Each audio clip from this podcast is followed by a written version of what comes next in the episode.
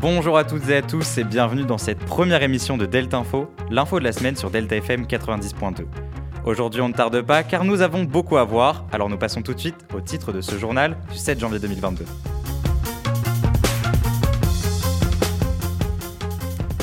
Et oui, il y a déjà bientôt une semaine, nous fêtions cette nouvelle année 2022, alors déjà bonne année à vous, et malheureusement l'actualité ne se présente pas sous son plus beau jour. Une phrase du président Emmanuel Macron qui choque les Français et l'opposition, son lien avec l'examination et l'acceptation du pass vaccinal, on fait le point. Répression et violence policière au Kazakhstan, on analyse ensemble la situation. Déjà trois féminicides depuis le début de l'année, le chaos commence déjà. Et enfin, on finira sur une petite touche de joie avec les jeux vidéo les plus attendus pour l'année 2022.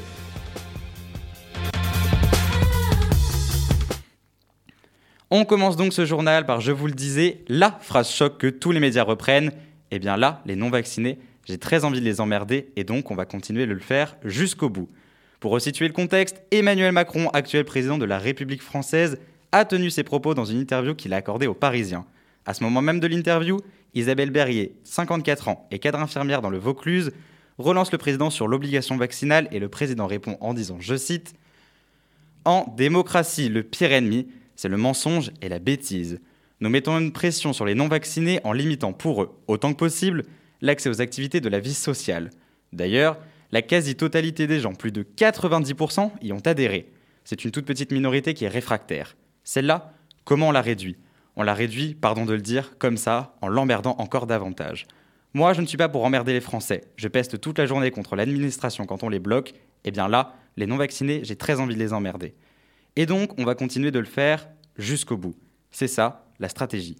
Je ne vais pas les mettre en prison, je ne vais pas les vacciner de force, et donc, il faut leur dire, à partir du 15 janvier, vous ne pourrez plus aller au resto, vous ne pourrez plus prendre un canon, vous ne pourrez plus aller boire un café, vous ne pourrez plus aller au théâtre, vous ne pourrez plus aller au ciné.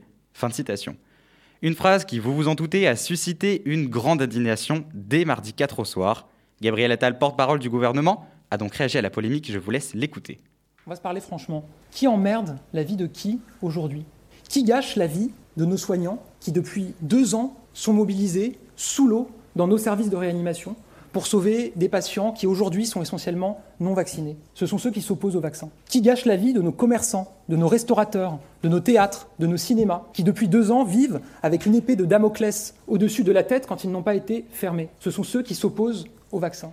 Mais cette explication n'a pas plu non plus et l'opposition s'est indignée à l'Assemblée nationale du président de la République déshonore sa fonction et déshonore notre Assemblée. Un président de la République, de par sa mission, de par ses responsabilités, de par le contrat qu'il a passé avec la nation, n'a pas à emmerder les Français. Avec ces propos inacceptables, le président de la République vient de dénaturer le texte qui nous est présenté. Mais ces paroles n'ont pas été sans conséquences et ça me permet directement de faire une transition pour vous parler du pass vaccinal. Et oui, en effet, après plusieurs interruptions au projet de loi, un vote contre au début, puis de nombreux amendements, c'est dans la matinée d'hier, le 6 janvier, qu'à 5h30, le passe vaccinal est adopté à l'Assemblée nationale, avec 214 voix pour, 93 voix contre, et 27 pour l'abstention. Mais que contient ce projet de loi? Eh bien, un justificatif de statut vaccinal remplaçant l'actuel pass sanitaire, la manière dont les préfectures peuvent recevoir les données nécessaires au contrôle des quarantaines pour les personnes atteintes du Covid-19 et les règles d'isolement. Cependant, avant que la loi passe, elle doit être soumise au Sénat, qui, je le rappelle, n'est pas la majorité de la famille politique du gouvernement. Mais nous suivrons tout cela dans les jours qui suivent. Maintenant, un autre sujet et pas des moindres, au Kazakhstan, l'escalade de la violence se fait ressentir. En effet, c'est suite en partie à la hausse des prix du gaz dans le pays que de violentes manifestations ont commencé. Selon le journal du Monde, 2300 manifestants ont été arrêtés, des dizaines de personnes ont été abattues et 18 policiers sont morts. Pour cause, Moscou et ses alliés qui ont annoncé l'envoi de forces collectives de maintien de la paix. La tension semblait retomber dans les rues d'Almaty, continue le journaliste du Monde, où selon l'agence TASS, des soldats ont tiré sur des manifestants et des voitures.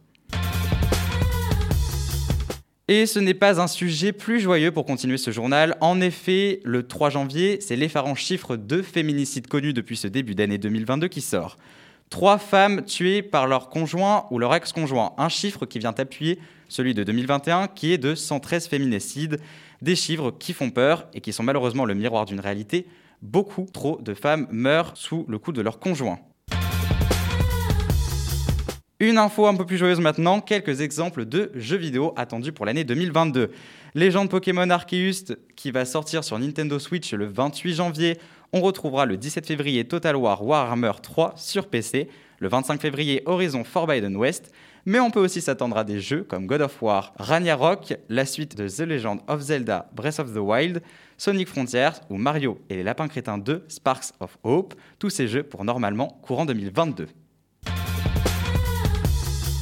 Et si on passait à la rubrique littérature, ça vous dit? Ma patrie, c'est la langue française. Ciel livide où germe l'ouragan, la douceur qui fascine et le plaisir qui tue. L'unité de la France passe justement par la langue.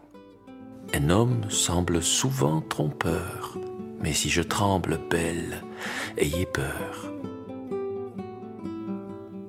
Et pour ce premier journal de 2022, on fait le retour sur une autrice, l'autrice qui a vendu le plus de livres au monde. Femme de lettres britannique née en 1890, elle décroche ce titre avec 2 milliards de livres vendus. 1 milliard en langue française et 4 millions sont encore vendus chaque année. Je parle bien sûr de la non moins connue Agatha Christie. Ce renom peut paraître à la fois drôle et sarcastique, étant donné que son premier livre, La mystérieuse affaire de style, s'est vendu à à peine 2000 exemplaires en 1920. Et voilà, c'est la fin de ce premier journal de Delta Info sur Delta FM. Je vous retrouve vendredi prochain pour les infos de la semaine.